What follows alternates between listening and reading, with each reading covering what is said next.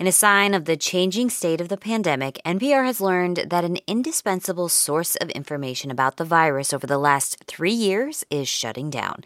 NPR health correspondent Rob Stein reports on the end of the Johns Hopkins Coronavirus Resource Center. When the pandemic erupted, no one knew much of anything. Was it safe to go grocery shopping, take a bus or train to work, even jog past someone in the park?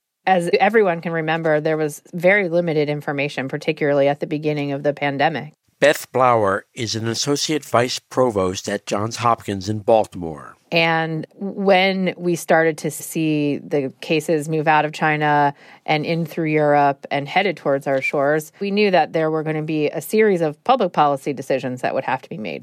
Like, should mayors close schools, governors mandate masks, CEOs shut down factories, presidents seal borders? but there was no good data available to make those decisions. Neither the Centers for Disease Control and Prevention nor the World Health Organization were providing enough useful numbers in real time.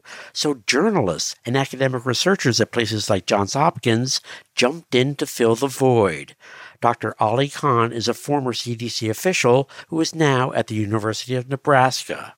I know CDC has the ability to do this and has done it numerous occasions in the past. So it was unusual that at the beginning of this COVID pandemic that they did not collect this data and put it out in a timely manner. Extremely unusual and very surprising. So Johns Hopkins launched the project, which quickly became crucial for deciding everything from where drug companies should test vaccines to where Hollywood should film movies.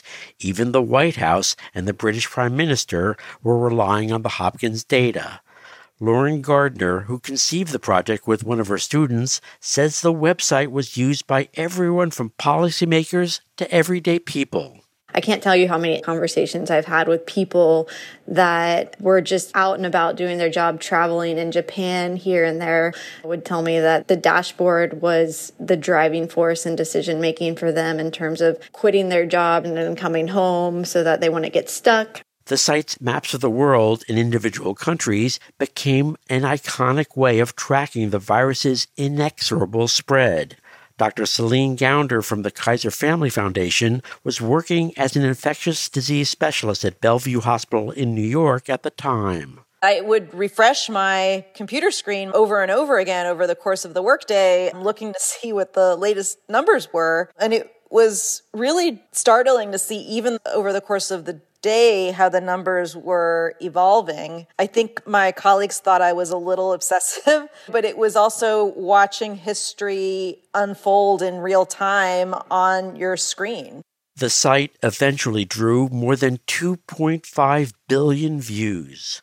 But the pandemic threat has started to recede. States are reporting numbers far less frequently, and Lauren Gardner says the CDC has finally ramped up.